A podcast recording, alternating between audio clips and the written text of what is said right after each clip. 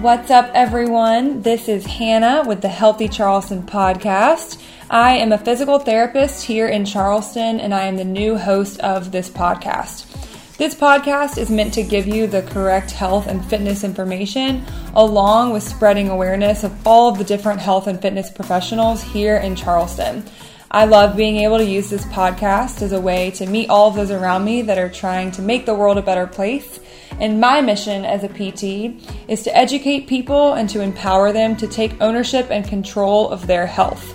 This is season three of the podcast. You can find us on Instagram at Healthy Charleston. Otherwise, thank you so much for listening. Enjoy the show.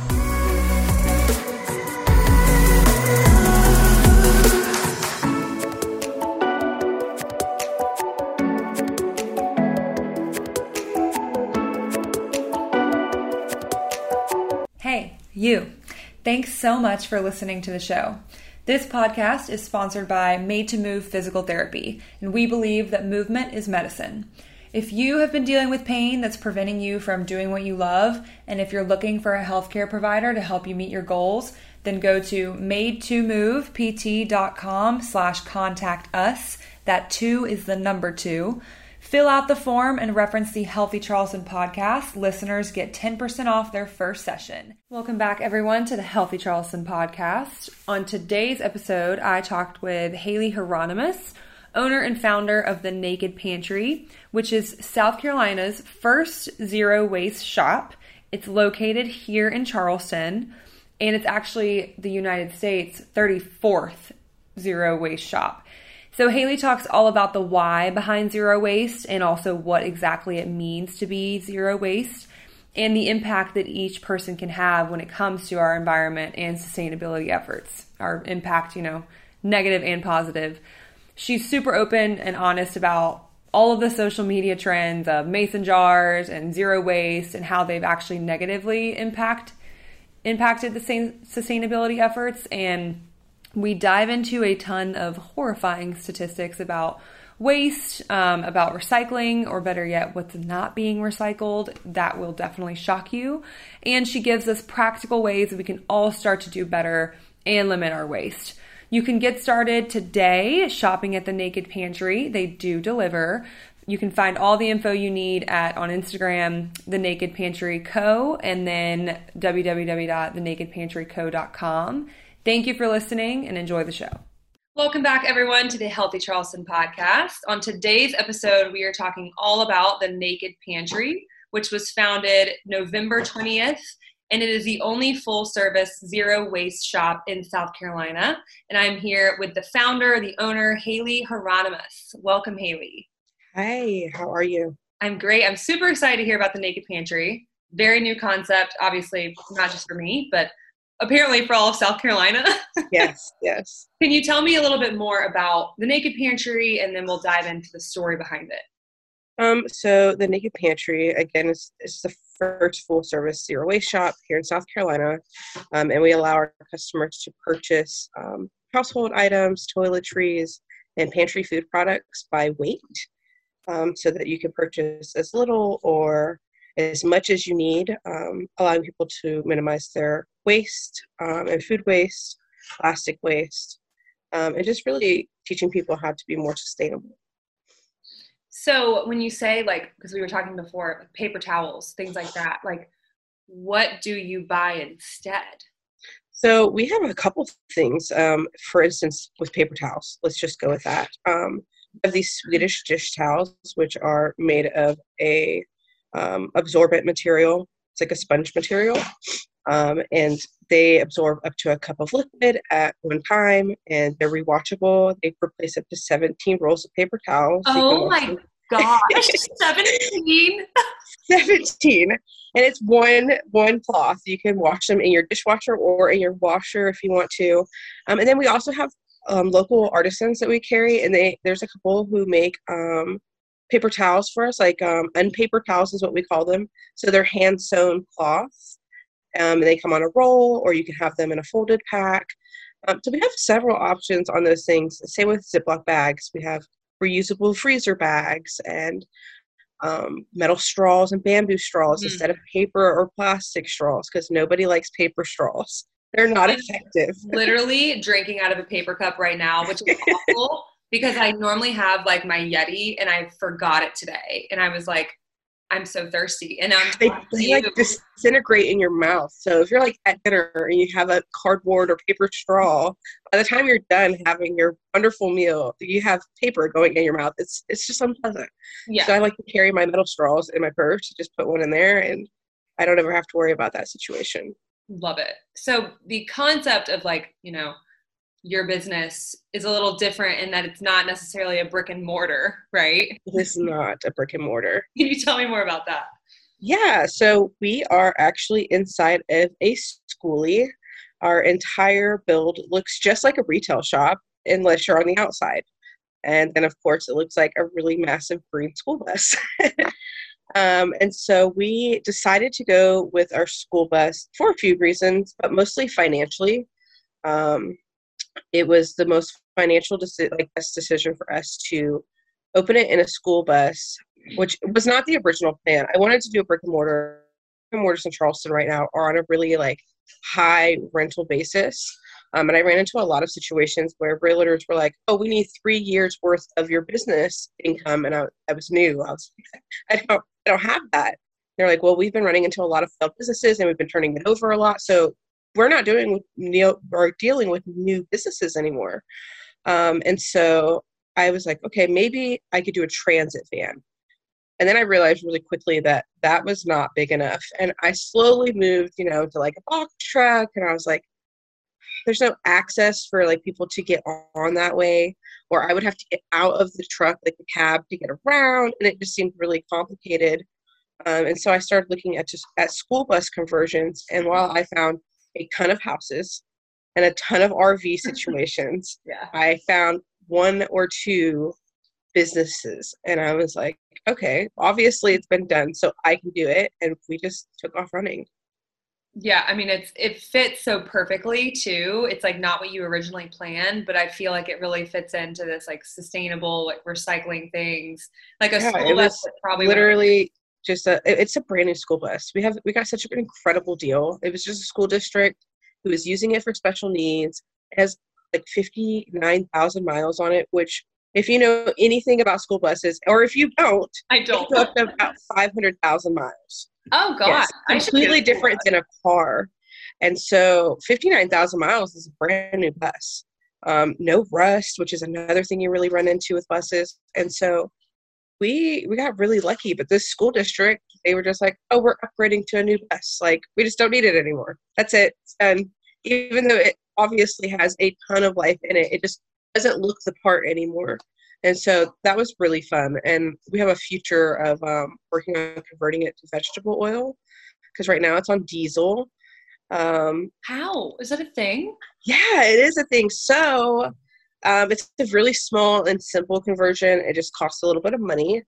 Um, but they do a couple things, and I'm not a mechanic, so I'm not going to pretend like I understand completely how it works. They do a couple things with the engine, um, and then I will be able to go to our local restaurants and get their fryer grease and filter it, obviously, um, and then put it in my bus, and gas will cost zero, and it might smell like French fries, but that's amazing. We'll have no gas at all. It'll just You're, be natural oils. Like, how do I not know about? Like, are cars running on vegetable oil? And like, I have, I have seen some actually that do. Yeah, my my husband actually got in a car accident with a guy. vegetable. He's like, oh, it was sorry. like, like busted up everywhere. And he's like, why vegetable oil? it smell like French fries for days. Yeah, like forget a Tesla. I want a, a car that runs off French fries. Yeah, and I mean, what restaurant is like going to be like, oh no, you can't have our oil? They have to recycle it a specific way, anyways. So it, it helps the community on that aspect, and it keeps my bus running without the expensive amount of fuel that I have to use now. Yeah. So that answers my next question: is that it, it is drivable? You do drive it? Yes. Okay. Yeah. So do you have a main location, or are you always moving around? Um, I don't have a main location right now. Um, I am looking for one. So anybody who's listening, um, if they have a place and a parking lot that they're willing to rent out or have me do pop-ups at, I'm always looking for um, places to just sit for the week. Is to find one where I could be at least three days a week. Um, so that there's just like a, a centralized location where people know they can find me. Um, but typically, I will do deliveries Monday through Friday, um, and pop ups occasionally for having a slow day, and then um, events on the weekends. So I'm hoping to fill in a couple days in the the weekday until deliveries get up and moving, just to have a centralized location for us because right now we don't have one. Mm-hmm. Is it just like parked at your house? Yes, That's great. it is. It's really convenient, you know, on days where you know we're treating ourselves and we're like doing a delivery or something. I'm like, it's the house with a really big school bus. Yeah, it exactly. makes it so easy for people to find us. I feel like it would do really well in Park Circle. It does. It Yeah. does incredible in Park Circle and in Mount Pleasant is really big. Um, James Island is is pretty big as well. It, it's a hit or miss depending on what crowd you're with, but Mhm. um, James Island really really likes us for the most part. Downtown, it's just like you got to find where to put it. Yes, and I have not had an event downtown yet, unfortunately, because I really think that the people of downtown are really working. Other businesses are really working towards that. So I feel like it would be a really big thing. Um, but I was suggested recently to do um, an apartment, luxury apartments. They Mhm. have like a uh, a program basically, and they they find vendors who sell things like flour or nuts or whatever, and they bring them to the apartment complex as you know a amenity for their luxury apartment owners and renters. Um, so that they don't have to go to the grocery store. And so I did not know that that was a thing.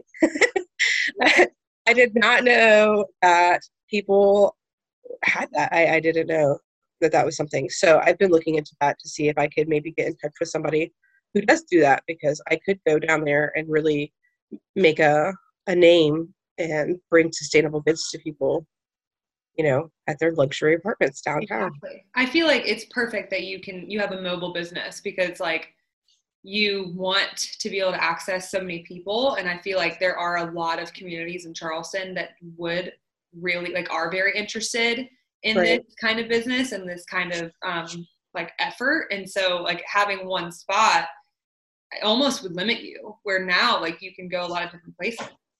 I think about that a lot. Everybody asks me often for brick and mortars, um, and I really want to open a brick. Don't get me wrong, um, but I do feel like that would put a big limitation because where is the centralized spot between people in Somerville who really love this and people in Mount Pleasant and downtown? You know, and how willing are people actually going to be to travel to that location once it is there? And so I, I really thought about that when I did decide to go with the school bus as well, because not only that, I am really advocating for food desertous areas in South Carolina. And there's so many low income families who don't have vehicles. There's so many people who have to take Ubers to Walmart and I can cut that that extra expense that you couldn't afford in the first place by just bringing it to you. You know, and so I um I really took that into account. Yeah, it's like it solves a lot more problems than you ever even planned on it solving. And like if you had a brick and mortar, like hopefully, you know, we can get to the point where you can have a brick and mortar and you can still have the bus. Oh yeah, the bus is not going anywhere. No, we're keeping the bus. The bus is not going anywhere ever. Um, I hope that one day I could open brick and mortar and just um, maybe not even put the bus on full time delivery. I think I would keep it for vendor events.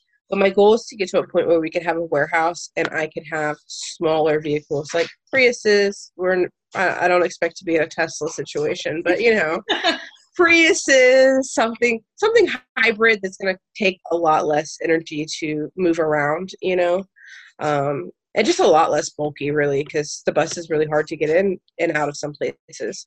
Um, I amaze people every day at the places that I manage to get into.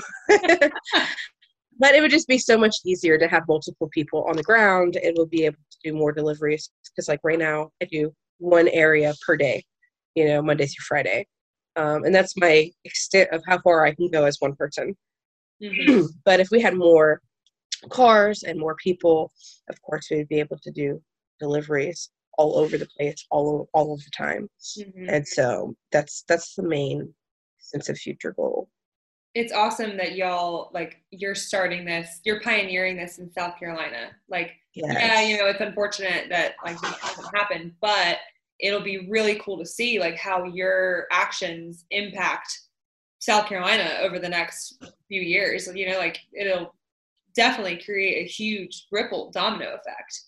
Yeah, I I I am really excited to see because our sustainability efforts are there, but they're still really minuscule.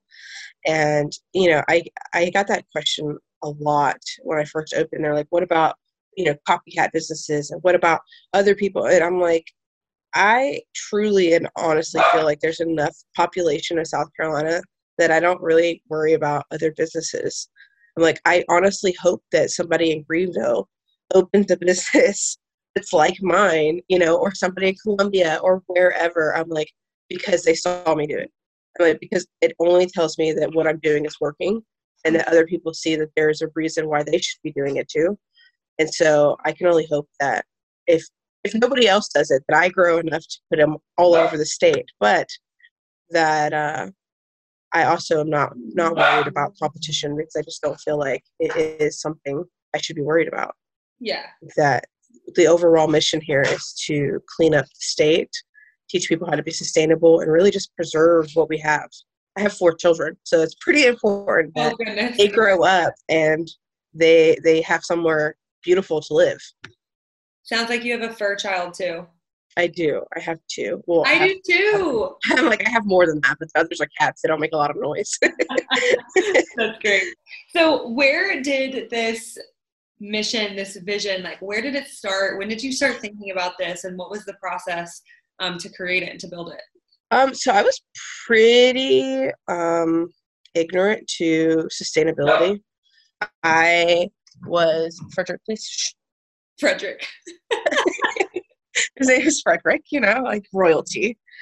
Um, I was pretty ignorant to sustainability. And of course, I knew that like, plastic waste was bad and that, you know, a lot of stuff was being recycled, but I didn't know that it was as bad as it is. You know, I was that person who was like, oh, it's got a recycling thing. If I drop it in this bin at this event right here, it's going to be recycled. And then I was watching a documentary. It's called Broken. It's on Netflix. Um, Zero Waste came up. It, it was it was really interesting to see. But they were talking about plastic waste and um, you know furniture companies that were really unstable and really not sustainable for the environment. Um, and I I was like a light bulb. I was like, oh wow, I felt so guilty personally and so I started looking for somewhere where I could change my family's habits. It had nothing to do with the business at that point. I just I just wanted to do something in my own household because as a family of six, and again we have several fur animals running around here because there's a lot of waste, you know. And so I was like, okay, I can make an impact at least from my house, and we'll just go from there. And then I started looking, and I found Whole Foods. Of course, everybody's you know tried and true and loved Whole Foods and I have never been there in my entire life. Never.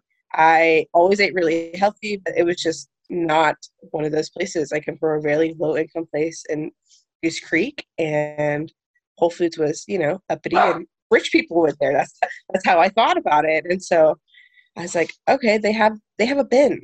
So I'm gonna go and I'm gonna take my jars. And I got my jars and I went and they were closed down because of COVID.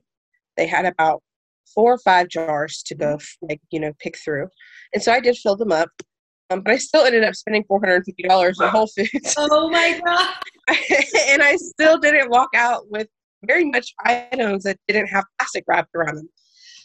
So i felt like my mission was completely failed. I was like i don't know what i'm supposed to do to make this happen but it's getting a little ridiculous. What am i going to do? And so I started looking into, you know, purchasing online for replacement items. And I couldn't really find anything that was guaranteed sustainable. Um, I had people who, of course, they promised that it was sustainable. And so I, I ordered some things and I, I just couldn't guarantee the quality of them and exactly where they were coming from. And so I told my husband, I was like, I think I'm going to start a zero waste, a zero waste store, which is not a new idea. it is it's a very common idea actually just not in the united states really we we are the 34th zero waste store in the entire united states and so you see them on every block in the uk you see them in austria. You see them in china. You see them everywhere but you don't see them in the united states. Um, and he immediately was like i think this is one of the best business ideas you've ever had. Um, because i've always had an entrepreneurial spirit my entire life. Um, and so I started looking for funding options, and we just went from there. And so, when did when did you watch this documentary versus like when you know November twenty fifth when you opened? So I watched it in maybe March of 2021. Okay. So very almost a year ago now. But then you started um, in November. Yes. And then I started looking for funding options uh, because, again, like I said, I came from a pretty low income family. So I don't have the credit to get a loan, you know, like a lot of people do. And I definitely don't have the big savings account waiting for this big business idea either. Um, and that's where I found South Carolina Loan Fund. And so they have a feeding innovations program. And it is, it's a program where you bring your healthy food opportunities to them. They give you a class, it's 10 weeks long. Um, and if you complete it and you win one of their first three prizes, you get five, I think it's five, ten, and thirty thousand dollars. Um, and so I applied with no business plan in mind. And I, I went back recently and looked at my application and I was like, whoa like how did i even get into this program because i did not know as soon as i found it it had only been maybe you know a week of searching um, i was like i know this is what i want to do but i have no idea how i'm going to do it and i got accepted we had like um, several hundred people who applied and they only pick about 12 to 14 people each time to give you know a, a really good opportunity there goes another fur baby a really good opportunity um, for somebody to win, you know, in our community. Um, and 12 people, I think, were picked, but only eight of us showed up on the first day. Oh, geez. And then by week 10, I created a pretty awesome video pitch that they'd never seen before. Um, they they do a lot of pitches, obviously, every year, and so I asked them about creativity. Uh, I'm a full time artist, and so I was like, "What about like can i do something else because everybody had that classic slideshow no hate but it just wasn't me they were sitting in front of the slideshow going through the slides and i was like i couldn't imagine being a judge and having to sit through 12 of those you know that that just didn't ring to me as exciting and i was excited and passionate about what i wanted to do and they said no you have free range do whatever you want to do for this pitch and so i put this ridiculously awesome business pitch together. It was a, a whole video. Um, and in September, on the 24th, I won $30,000 for their first hey, prize. Wow. Heck yes. So crazy. Yeah. it's still crazy. I'm like, now it's now 2022. It's only been a few months now since I opened, but I am still shocked. I'm like, I am so flabbergasted about how I got here so quickly. right? Yeah. I feel like it was yesterday, and I, and it really was. It was what ten, uh, nine months ago now that I had this crazy idea, and here we are. Yeah, I mean, it just shows like how probably desperate we are, like how how needed it was, and like how innovative. It's one of those things that everyone's like, why haven't I thought of that? Yes, yeah, I think so. I, I do. I think so too. I think that it's not something like it's not that anybody hasn't been like oh i wish we were more sustainable they're just like well what? Like that that makes sense. Why aren't we doing that? And i don't know why we're not doing that but i'm really glad to bring it here. Yeah like no one's like man i really want to ruin our earth. I really just want to make this horrible like how can i use as much plastic as possible? It's right. You know you go somewhere like i shop at trader joe's and like you know based on their marketing and their culture you'd think Trader Joe's is sustainable, like cares about the environment. I have no idea. But then everything is is wrapped in plastic and you're like everything. Like, and you know, Trader Joe's is probably one of the worst that I have seen too. It, it is because like if you go in there and you're looking specifically at the produce section because honestly, most other things that you're looking for are are going to have plastic in them if you're if you're not being eco-conscious about it you know? And it, it really depends also if you're eating are you eating a plant-based diet? Because if you are then you have a better chance of getting less plastic items you know course if you're buying meat and stuff getting meat that's not in plastic is literally impossible. Even um, plant-based meat it comes you know in plastic. And so trader joe's no hate guys but they could do so much better you know because you do you see you think trader joe's just like you think whole foods and you think oh this is going to be local organic sustainable foods and then you walk into trader joe's and the first thing you see is bouquets that are wrapped in plastic and they could be wrapped in paper you know you can wrap them in paper we have local businesses that do it all the time and then you walk to their produce section and they have you know two tomatoes shrink wrapped in plastic why they have single wrapped bell peppers. Like, why are your bell peppers wrapped in shrink wrap? It makes no sense. And so I I've looked at so many stores and it really flabbergasted me to see that some of the stores, because of their branding, it's their marketing that have made us believe that they're the most sustainable option and the healthiest options for our body and our environment are really not. Mm. They really have it all backwards. That's a rabbit hole right there. Yeah. I mean, just like mar- like marketing efforts and advertising in general have made us believe so many things. And oh, just, oh, yes. Well, just like you said, like you go to Trader Joe's and you're like, the, the biggest problem I've had with Trader Joe's is like, well, what if I want to buy more asparagus or less asparagus? Yes. What you've prepackaged for me. But yes. you're right. Everything is packaged. Like these things that have their own shell and like mm-hmm where you go to Harris Teeter and they're not packaged. Yes. They're packaged at Trader Joe's. Dang. That's so one, like where do you get all where do you get all of your stuff? So all of our stuff, we have um accounts with um Grow Food Carolina.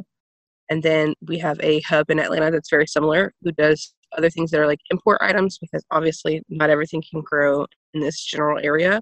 Um, but I used them as a way to really cut down the amount of research that it would, would have taken me to really look into every single person that had to produce each product. Um, because I carry almost 300 products on our bus, which is a lot because it is a relatively short bus. It's only what one five windows, five windows, so it's pretty short actually. Um, so 300 items is a lot. Um, and so we only do USDA organic, and of course, all of our South Carolina items are South Carolina organic as well. Um, and then we only buy things that are fair trade, um, fair wages. You know, I don't don't um, buy anything that not only goes against my sustainability, you know, um, practices and what what I want for my business and my community, but also I I would never buy that take somebody else's human rights away. Um, so that's really important to me. I think that you know we get the opportunity here in America to demand better wages, and if we don't get them, we have the opportunity to go find another job. You know, and not everybody has that opportunity. So I, I really have a lot of a lot of key things that I really look for um, when adding new products that aren't, you know, coming directly from the artisan to me. But as far as all of our, you know, toiletry products and household products, um, 90 80% of those are made by a local artisan here in the Charleston area and they are handed directly to me. You know, we don't even do delivery, shipping, any of that to just save money, one, and two, why package it to me if I live 20 minutes from you? that, that makes no sense. So, yeah, I just pick them up. Um, and we carry we carry a lot of local artists and stuff and then we're getting ready to release um, a Naked Pantry brand. So I've been working on curating an entire refill station um, and it'll have things that we don't currently have, like refillable lotions. And a lot of people ask me for like plain white vinegar, still soap, things to make their own cleaning products.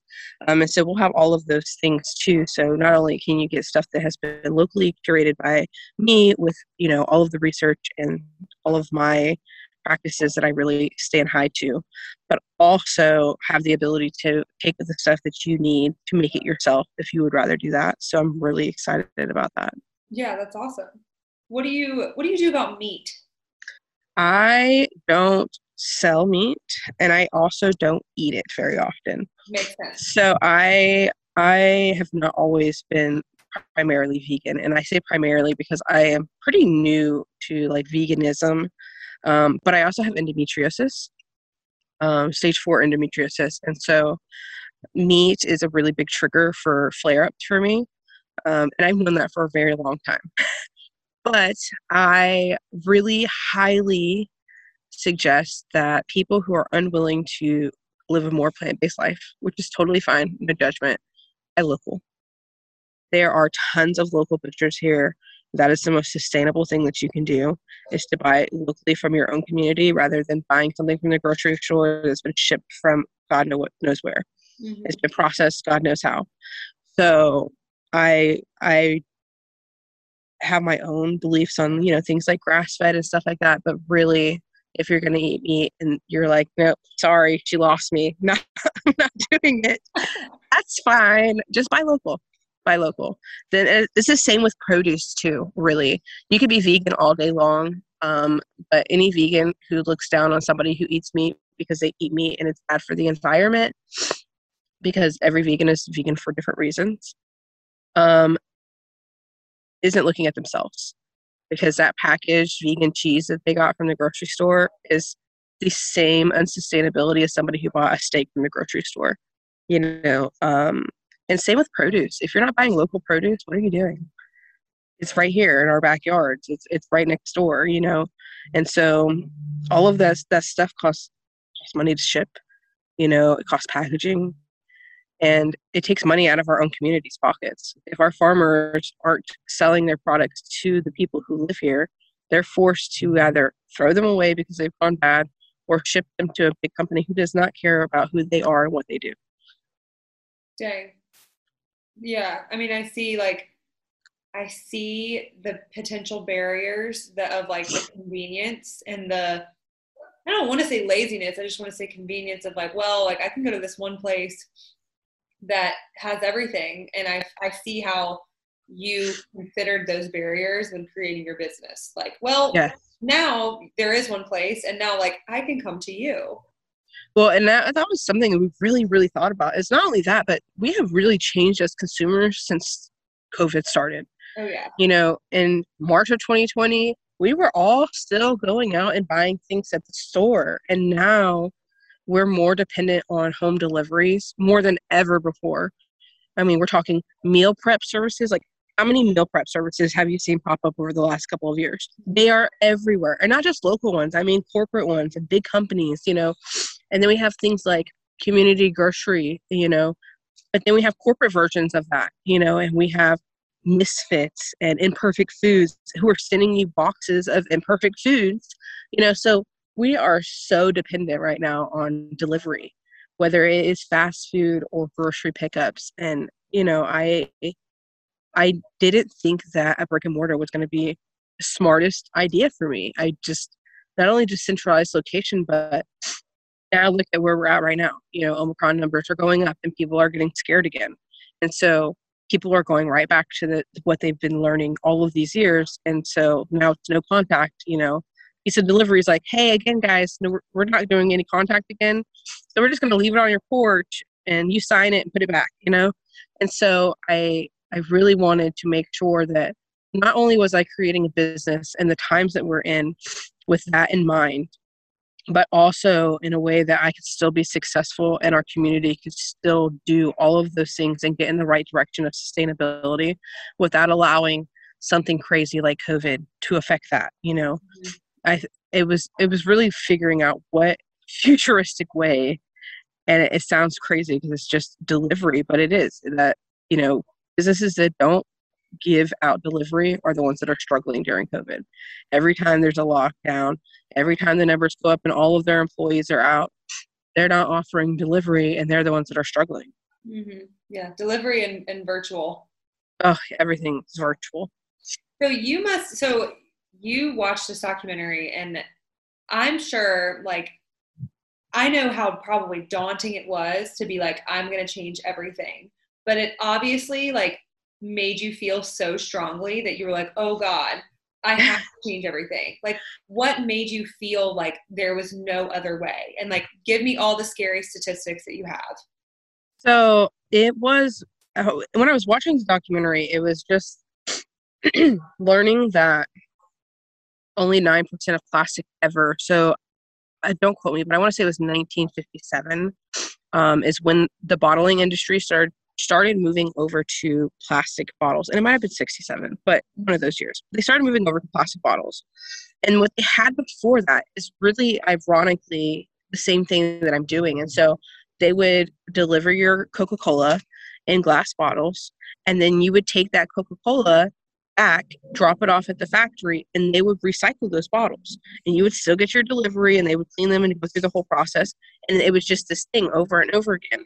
And then one day, somebody was like, Oh, I want to know how we can make more money because, yeah, we're recycling these bottles, but we're just not making enough off the soda. It's not enough. So, how can we make more off of it? And so, they created plastic bottles. And since that moment, only 9% of all plastic waste that we have had has ever been recycled. And in the last decade, we have had more plastic waste than any other time of history. And so that really says something to the amount of waste. And so I, I was really flabbergasted with that. And then we like I I saw about fast fashion and I'm totally guilty. You know, Old Navy has a sale and I'm like, oh, I love that. Like that's cute. you know, you know. Now Shein has come out and everybody's buying clothes from there because they're cheap and that is the society that we've gotten to is it's cheap and it's disposable but i didn't ever really think about where those clothes go afterwards or what they're made of you know and so learning that you know they that it's just more stuff going into the landfill and that there's so many microplastics inside of your clothing.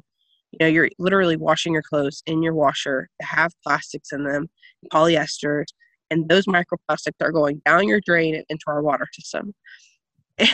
And it's it's crazy to me. And so that was scary in itself you know and then watching places like ikea tear down forests illegally oh god is scary uh, because again it's another another company that everybody really loves you know um and so in they they always they get caught and now like if you go to their website they have like these different categories of things that are sustainable, but like obviously not everything is sustainable on their website. There's like a promise to be sustainable until 2022, but I have learned a lot um, while creating this business, and greenwashing is a thing. You know, companies will tell you that they're doing sustainable practices to make you buy from them because you want to consciously do the right thing, but really they're not doing the right thing. You know, they're lying straight to your face. Lying. Yes. And you know, telling me that you have an effort to be fully sustainable by 2022 is not showing me. You can tell me all day long that you're going to do it, but are you actually going to do it? Um, and so then I started looking at our local community, and I found a local documentary, um, and it was made by a girl named Maggie, um, and she went from Congaree in um, Columbia all the way to the waterways here in Charleston and she met with a bunch of people um, who work on the waterways and the amount of waste and plastic bags and stuff that just gets left behind was kind of really surprising to me actually because you look at you know the marshes when you're coming over the bridges and you're like oh my gosh that's so beautiful and anybody that you bring from out of town that's the first thing they say is wow that's incredibly breathtaking but if you look down and nobody's looking down all you see is trash and so that was pretty shocking. And so I went to our our waste management website and I looked at their annual report. And in 2020, we only recycled 1.45% of 7,000 tons of plastic. Oh my God. And so that was really eye opening to me too. And, you know, I started really checking into composting and what, what do we offer around here that allows you to recycle. And we only have one one glass recycling company. It's Fisher Recycling in North Charleston. But they're the only place that recycles glass around here. So unless you are close to one of the businesses that work with them, and a lot of breweries work with them because they sell glass bottles, obviously. Um, but unless you're close to North Charleston or you're close to one of those places, you drop it in that blue bin and you think it's being recycled, and it's not. they're not separating it and sending it to fishers. You know, they're they're just like, oh, we can't recycle that here, so we're throwing it away. Mm-hmm. And I was just really shocked to see how that works. And not only that, the, the South Carolina Aquarium puts out a an annual report as well every year to calculate how many of each piece of you know plastic or cigarette butts, diapers, etc., that they pick up on their beach cleanups.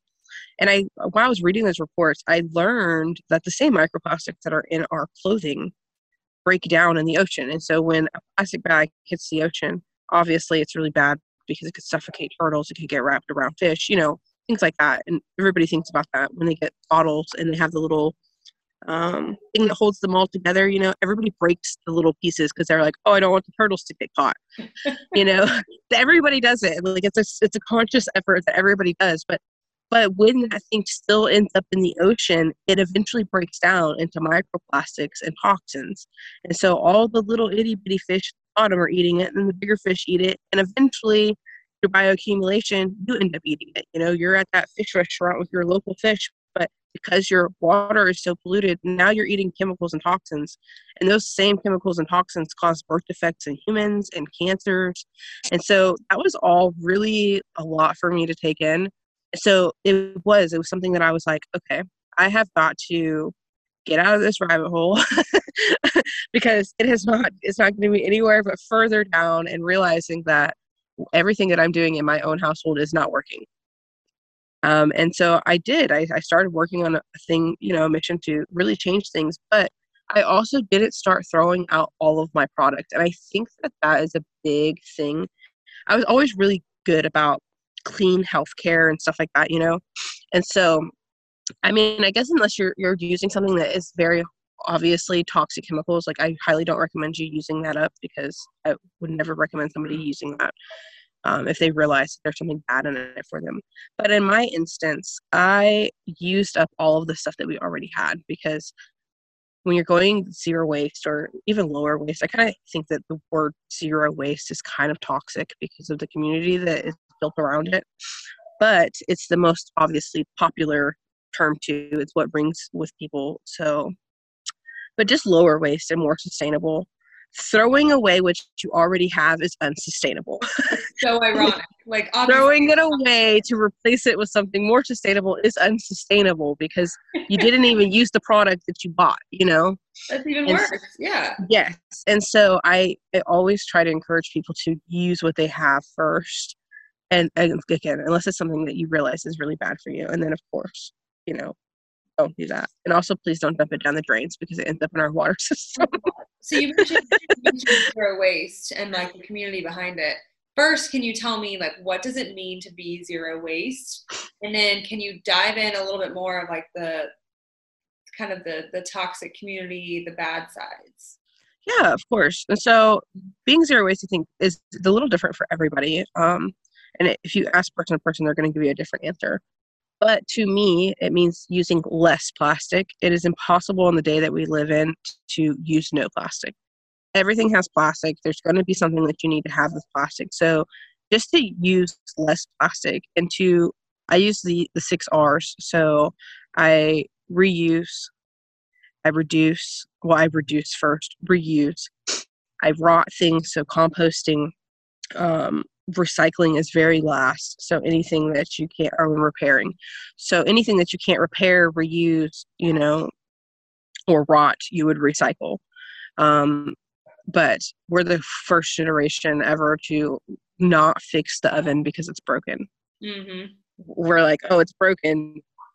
Why not calling a repairman? We could use a new one anyways, right, babe? And we throw it out, you know.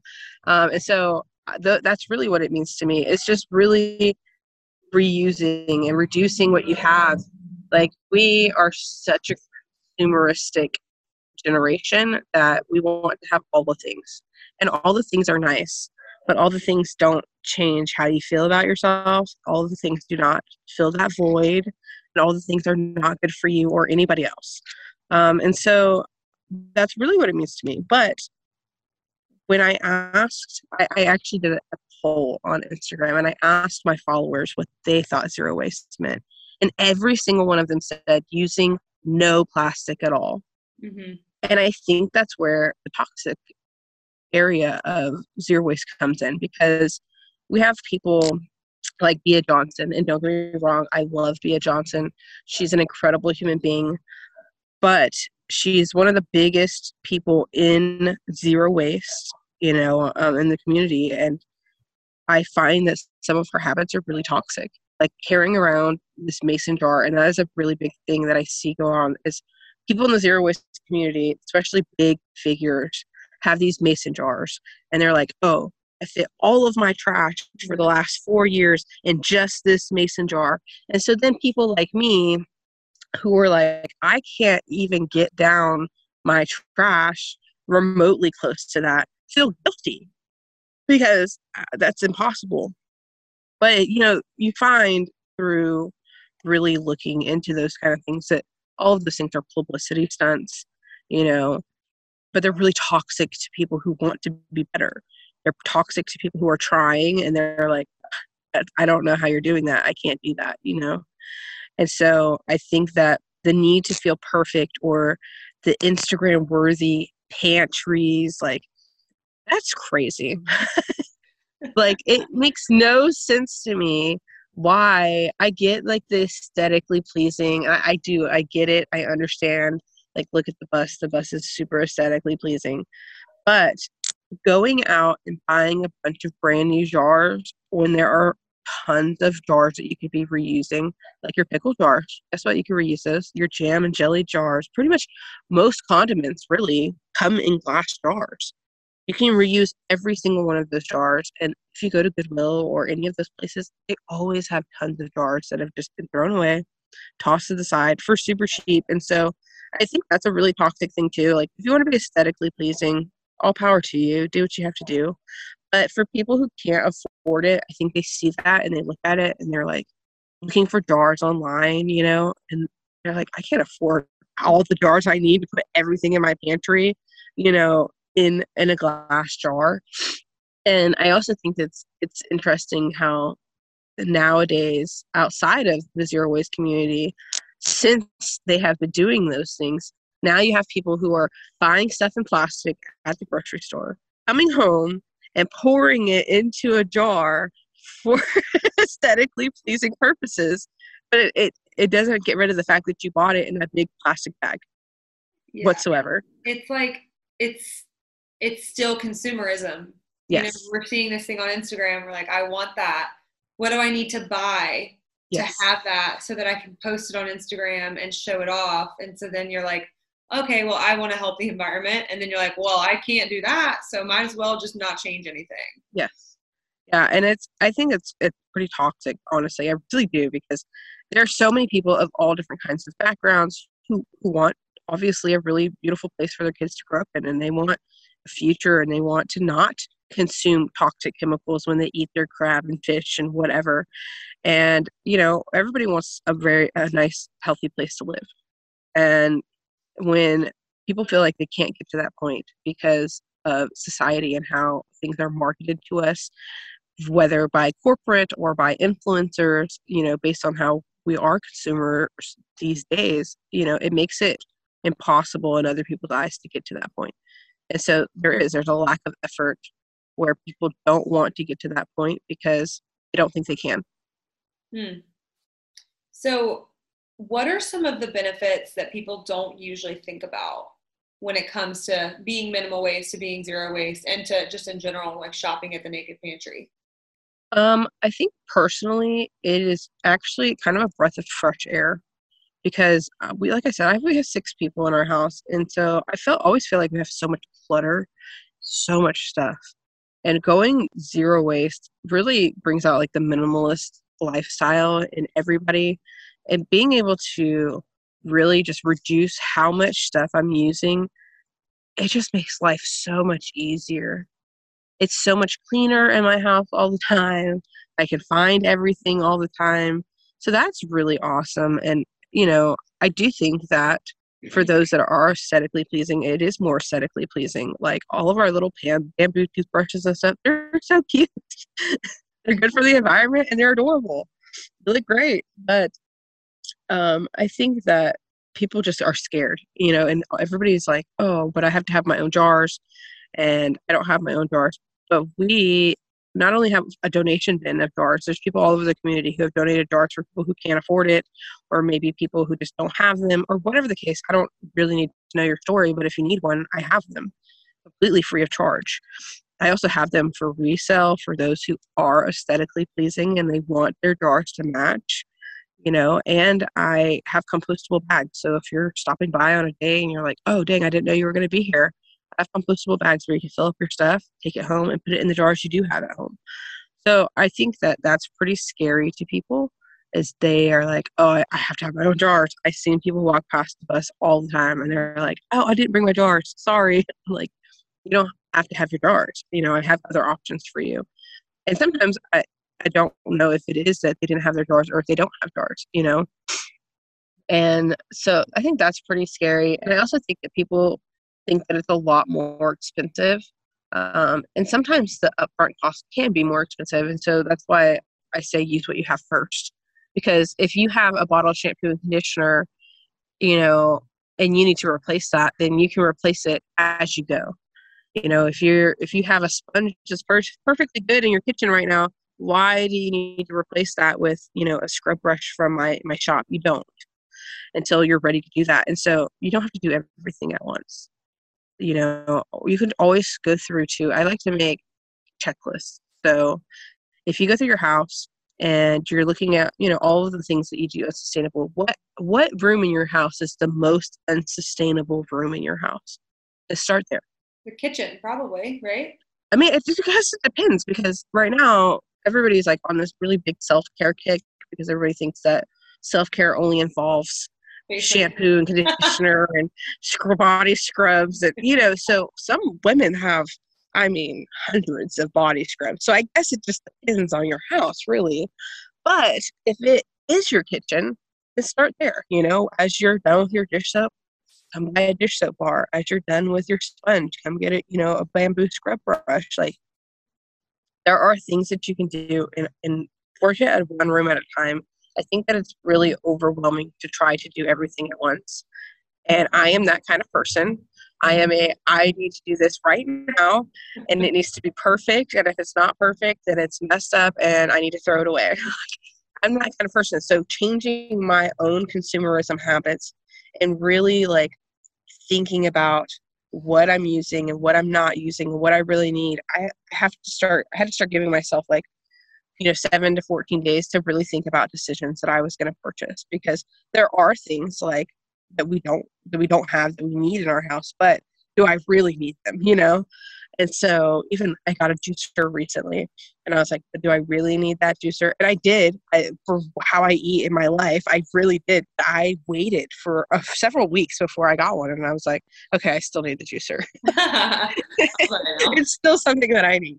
And so I think that I think just evaluating your life really and just like really taking a step back and really making a checklist and just deciding on where it's best for you to start in your house really gets you a foot in the right direction because otherwise it is kind of overwhelming. It's a little scary. This makes me think about like how I feel around Christmas time, which is like you just spin, spin, spin. Yes. This person needs a gift. Oh, I got you a gift, like just to get a gift. And here it's in this bag with this tissue paper that was used with this tape and this paper and it's like the junkiest gift in the world because mm-hmm. you didn't know what to get this person and i'm like i always feel so like obviously i love christmas but at the end of christmas i'm like i feel like we all just like exchanged paper Christmas is the worst. And I love Christmas. Okay. It's one of my favorite holidays. I have four kids. So obviously they love Christmas. And that's, there's a lot of things that we didn't change completely this year. Although we did change things like I didn't use tissue paper and I didn't use tape. We used, you know, bags from like my mom sent gifts that had bags. And so I reused the bags that she sent me to put my kids' gifts in. Oh, yeah. Like, Santa said he was recycling this year, guys. like, you know, I I didn't use tissue paper though. We didn't even tape any of their bags closed because what is the point? I just don't get it. And they have so many reusable like actual wraps if that's your thing. You know, you can reuse them every year. But I'm like, what is the point? You know, and we decided like that we we we didn't even have a Christmas tree last year. But we decided that this year we were going to do a real Christmas tree because I really looked into the sustainability of that, and because people are always like, "Oh, real Christmas trees are unsustainable because they're tearing down trees," you know. No, that that used to make sense to me until I really started looking into it, and I was like, "Oh, actually." They're growing trees though specifically for this purpose. Yeah. They're compostable. You can break them down into fire starters. Like ours right now is in our backyard, and birds are using it for the winter time to sleep in. And so when summertime comes around, we'll break it down and put it in, you know, whatever we we do for compost. So you know, it, not only that, but they they can be recycled. They can be, you know, gathered, and it would take you 20 years in one plastic tree to actually meet the sustainability of one real tree. And they're not even built to last 20 years anymore. They used to. They used to last forever, but fake trees don't last that long anymore. Well, if they lasted too long, then you wouldn't have to buy another one, and that just exactly, and they wouldn't be making as much money as they are on everybody. And so, yeah, that's Christmas is a rough one because I think it was 2019 we had 8 billion pounds of unwanted gift trash alone. No. Yes, gifts that just got thrown away. And so I I posted a lot about it this year. I'm like, just try to give gifts that are meaningful, you know, or purposeful. Like I made a ton of gift bags of things that were purposeful for people. There was not a single house that they were going to go to that people weren't going to be able to use them, you know like just really thinking about what you're gifting especially with things like valentine's day coming up yeah all the plastic hearts all of that. the consumerism of valentine's day really like it's the root i mean you know you could get super like cynical. Like the root of all problems is like consumerism is it is. It's the, the root of all problems is consumerism. It's the marketing. It's the need to fill the void of people who are feeling outside of themselves who don't know who they are, people who want to feel wanted or included. You know, it's it's it's the whole inclusivity movement that really people want to be a part of something. So when marketing takes effect to people who have grown up, especially the newer generation, grown up only on social media, because I mean, social media was still coming in even when I was a kid, and I'm 28, and so you know, I still had the ability to make friends in person and i still live with those same you know characteristics the kids who've been growing up on social media like they don't have those abilities anymore and so the consumerism is only getting worse. You know people want to feel included they want to be a part of something and they want to be cool and with all the influencer you know things everyone wants to be an influencer nowadays and for all the wrong reasons. And so when somebody doesn't have those abilities to make those real life connections and they don't know who they are and they're really looking, they will buy anything that you ask them to buy because they want to feel included. And it doesn't matter if they're ever going to wear it or if they're ever going to care about it. It'll go straight in the trash when they're over it, you know? And that's just how we live. Oh, you buy it, you use it once or twice, it goes in the trash. Or you buy it and it sits on the shelf and it never gets used. Oh, and we're all guilty of it. We have all bought a purchase that we think that we're going to use, or we're like, oh, that's really cute on the rack. And then it sits in our closet because really, we really hated it and we just bought it. It's, yeah. It's bad. All of the kids growing up virtually now yes. too. And with it's Instagram, so I mean, there's so many advertisements in Instagram that you don't even realize they're advertisements until you're now purchasing this product and you're like, yes. oh, wait, I was totally just targeted. You mentioned yeah. before, like, uh, you know, around the UK and in Europe, there's zero waste shops everywhere. Why are we so behind?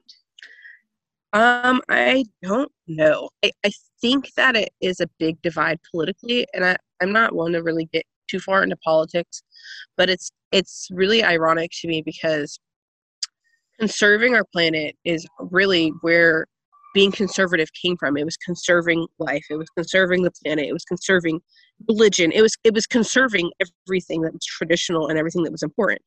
And now the tables have turned, and so there's this huge divide about you know climate change and you know being sustainable and if, if all of these things are real or if they're all politically motivated and so i think that that causes a lot of controversy on what you should be doing and what you shouldn't be doing and it's really sad because really i think that no matter what you believe in and who you are that we should all be trying to conserve what we're doing and how we're you know consuming. But i think money is the root of all of it.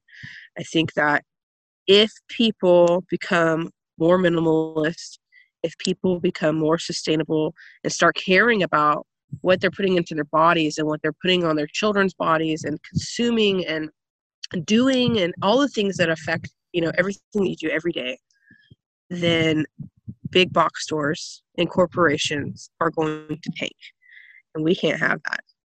So i think that it's i think it's a politically motivated thing. I think that the same way that the bottle industry became what it is is the same reason why people are consumers and the same reason why nobody is pushing for more sustainable practices. And the only time you see a big company push for sustainability is when they get called out, you know, and enough influencers are like, oh, they said this and that, but really, you know, this whole group of people in Beijing is the one that are getting paid five cents to make their their shoes, you know. And so now they're like, oh, I, I feel bad, so I'm gonna put something on my website because I don't want us to go under because of the sustainability movement. And I'm gonna say that we're being more sustainable. Or we're gonna make one pair of shoes in this line recycled materials and so the it's just not enough. It's not it's not pushing people enough and people are too scared to take on places like the big box store.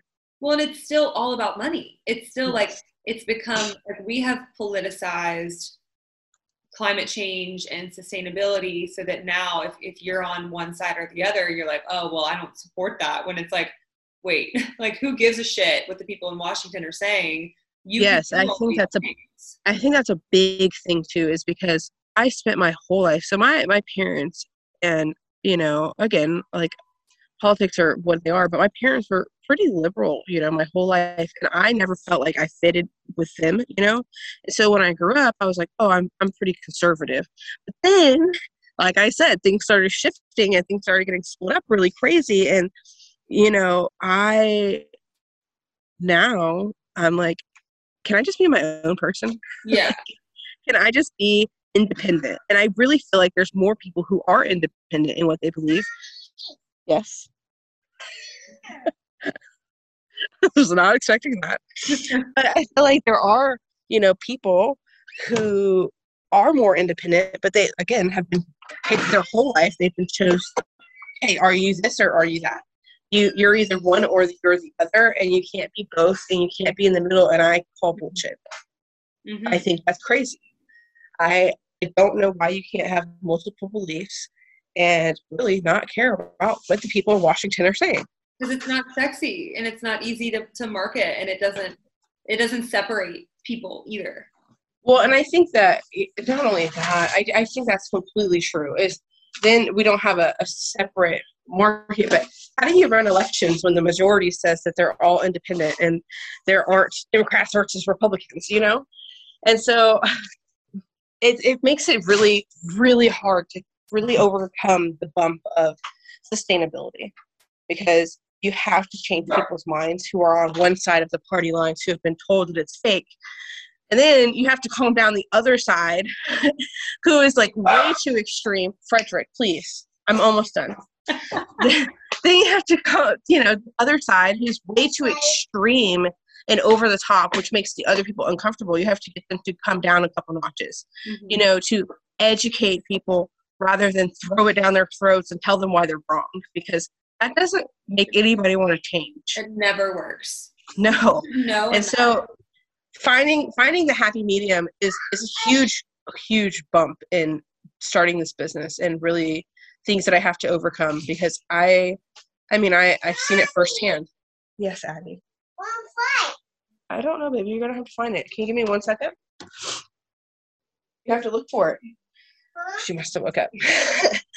but um I seen it firsthand. You know, I I did a vendor event and I had people come on my bus and they would walk off and be like, wow, this is freaking lame. Don't go in there in a crowd of people outside. And not only is that super like gut wrenching to me, I was I was really like pissed. like why would you do that like just because you don't understand and this person or people i will say because there was a few they didn't even ask me about what it was they didn't ask me why i was doing it what was inside the store. They like walked up on the stairs looked at it was like don't go in here. Ew. Like so, so no matter what you're doing it's just like you're just being a rude bad person at that point. Yeah and i don't know anybody who has been able to walk into the bus and just look at it and not know what's going on and and turn around and say something that rude and condescending anyways because i personally maybe i'm biased but everybody who has who's seen it has told me that it's beautiful. And so how do you walk in there and not know what's going on and turn around and say something so rude and condescending about somebody's business into a crowd of people outside of it you know? And so it's been a challenge really not only getting people to come inside and listen to what I have to say, but really understanding like why they should be doing it and what effects, you know, their normal day-to-day habits are having or why, you know, a five pack of silicone reusable freezer bags are 30 bucks when they could get $2 Ziploc bags, you know. Because you never and, have to buy them again. Ever. Exactly. You you get to reuse them over and over and over and over. And yes, of course, eventually eventually the life of a lot of things dies and you have to replace it. But when you have to replace it, it's not going to sit in the landfill. Most of them could be composted or they could be turned into fire starters or, you know what I mean? Like, there's a ton of other things, and especially in South Carolina. Everybody loves a good bonfire around here. So, you know, anything you could turn into a fire starter is key. So I just there it's not going to sit in a landfill. So even when you do have to replace it, there is still a sustainable way to to dispose of it. And I think that's where people get lost is they they just don't understand. And you know, even the statistics that we were talking about earlier, nobody knows that South Carolina only recycled 1.45% of their plastic in 2020 and that we had 7 tons of it. Nobody knows that those are the statistics and they're there, but the waste management team isn't going to be like, announcement, guys, this is what we did this year, and uh, we know we let y'all down, but nope, they're going to hide it in their annual report and hope that you don't look it up. no, they're just going to put your blue bin at your house and charge you for it, even though they don't do anything with it. Exactly. And I, I think that's a big thing too, is I, I've been really looking at like posting some classes about how to compost at home and how to recycle, you know, things that are, are really sustainable because I think that would help in our community. I think that's a great idea. They don't tell you how to recycle. They give you this blue bin. They charge you thirty dollars or whatever it is. You know, we don't even have one in Goose Creek actually, but they tell they charge you whatever it is, and then you put it in there thinking that you're doing a good thing, but nobody tells you that you have to wash out all of your containers. Nobody tells you not to put them in a trash bag because if you put them in a trash bag they're going to the trash not to the recycling center you know nobody tells you that you know certain types of plastic numbers can't be recycled you know on the back of everything that can be recycled there's a little recycling thing and inside of it is a number. And certain types of plastics can't be recycled again. They are one use literally. That's it. One use and they go straight to the landfill. And even if they are recyclable even if you are recycling them the life of plastic is minimal. You can only recycle plastic once or twice before the quality of it is nothing. And if you've ever held a recycled plastic bottle in your hand, like a water bottle, the difference between a bottle that has never been recycled and a plastic recycled bottle, you can tell the integrity of the bottle has reduced dramatically. It's very easy to crush. Every time you you know hold it, it's like bending in on you. And so eventually the life of plastic ends too, you know, and then it goes to the landfill. So ultimately, no matter whether it's being recycled or not, the end game is the same. Yeah. I think people see the first solution as recycling instead of last. the last. yes. So with the Naked Pantry, like how does it work? How can someone get started today? Um, so today specifically, you could go to my website, and I'm actually hosting free delivery um, for the rest of the week. And so you can go to my website. I have a whole shop now tab, um, and you can pick out all of the things that you would like. If you have your own jars, you are able to put them outside of your house. And I will swing by and grab them and fill them up for you. If you prefer that I don't, for whatever reason, touch your drawers or fill them up, and you would rather compostable bags, I could put everything except for liquids in those and drop them off to you. But if you choose that option and you have a liquid that you choose, say laundry soap or olive oil, then it's mandatory you purchase one of my containers to put them in. Um, unless, of course, you get one from the donation bin. Um, but yeah, it's, I mean, it's a really easy process. You just go to the website, pick everything that you need. If you have any questions, literally, I'm on call all the time. People message me all the time with silly questions. Um, and I'm pretty quick to respond. I just stay home with my baby when I'm not busy working or doing art. and so um, I can be reached at the Naked Pantry Co. on Instagram or Facebook. Um, or on my website, I have my email and phone number. Everybody is welcome to email me or text me. Um, if you're going to call me, text me first. because I don't answer numbers I don't know. Yeah, exactly. Uh, but I have had plenty of customers who have been super, super excited to talk and they wanted to actually talk, just to talk. And so I will always answer questions, anything that you have to say or ask. Hey, don't tell me to shush, girl. Get out of here. Go, go play. I'll be there in just a second. Where can we find the school bus soon? So my next um, event actually isn't until February 8th at this point. Okay. Um, but it is a very exciting one. Um, I will be in Park Circle at I think it's called the Common Common oh. Works Ale House. Ale House. Common Works Ale House is what it's called. Yeah. Right? Yeah. Okay. I'm like that's what it's called, right? It's a lot of words. I call it Common House, but I think I'm wrong. No, it's I don't know now that you mention it. I mean I live like super close to there. Um it's either common is Common, House, House Ale Works, Works, or it's Common Works Ale House. I don't know, but either way, I don't know. I listen. I live in Goose Creek. I don't even live that far away, Common and I. House. It's Common House Ale Works. Just look for okay, that. That's okay. That's what you I thought. Okay, so, so that's I will be there. See, I don't even know where I'm going to be. Apparently, I will be there on February 8th from 5 to 7. Um, I'm doing a debut with the Sustainability Institute of Charleston to launch um, Charleston Green Drinks, which is really cool. Um, I'm really excited, but that will give people a more one on one opportunity. So people who come um, to this launch will have an opportunity to ask me questions personally, which isn't something that really gets to happen on day to day trips and like events. Usually, I'm really, really busy at events um, which kind of sucks because I don't get to see like you know my other vendor friends, business buddies, and see what they're doing. But so I'm really really humbled and like grateful about you know being that busy. But I don't have the opportunity to be one on one with people and really expect some things to them. So that's a really good one for people to come to, especially if they're curious about things that I do or things that I carry. And then also on February 11th, is it 11th? Maybe it's 13th. Let me look. Let me not lie. Hold on. we're not we're not in February yet, so you know I'm behind here. Mm-hmm. Feminist Magic Market. I will be at the Galentine's Market. Oh.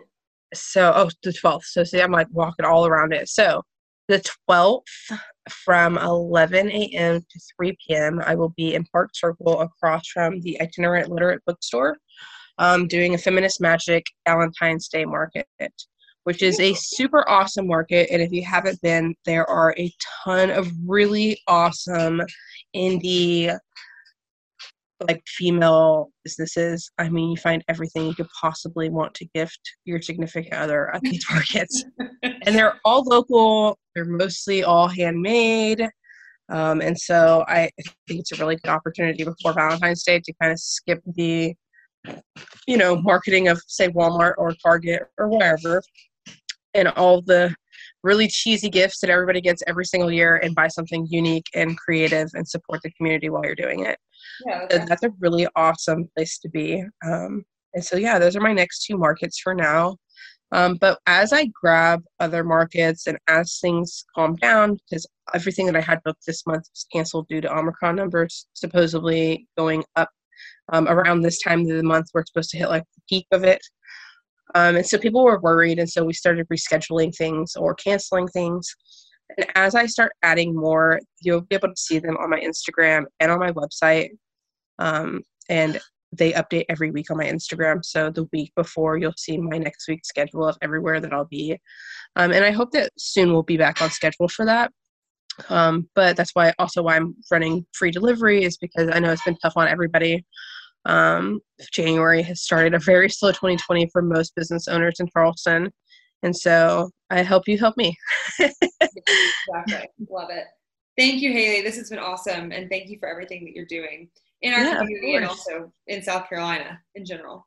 Yeah, it's it's really an honor to just, you know, be the first to open something this big. And uh, I can't wait to really see how it goes and see what it brings and what other businesses pop up because of it. It's going to be pretty cool. Yeah, it's awesome. Thank you. Thank you, everyone, for listening.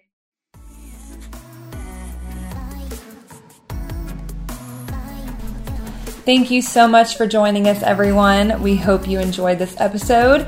Head on over to Instagram, find us at Healthy Charleston leave us a review on iTunes. If you ever have any topics you want us to talk about or guests you want to bring on, feel free to DM us. Otherwise, thanks again.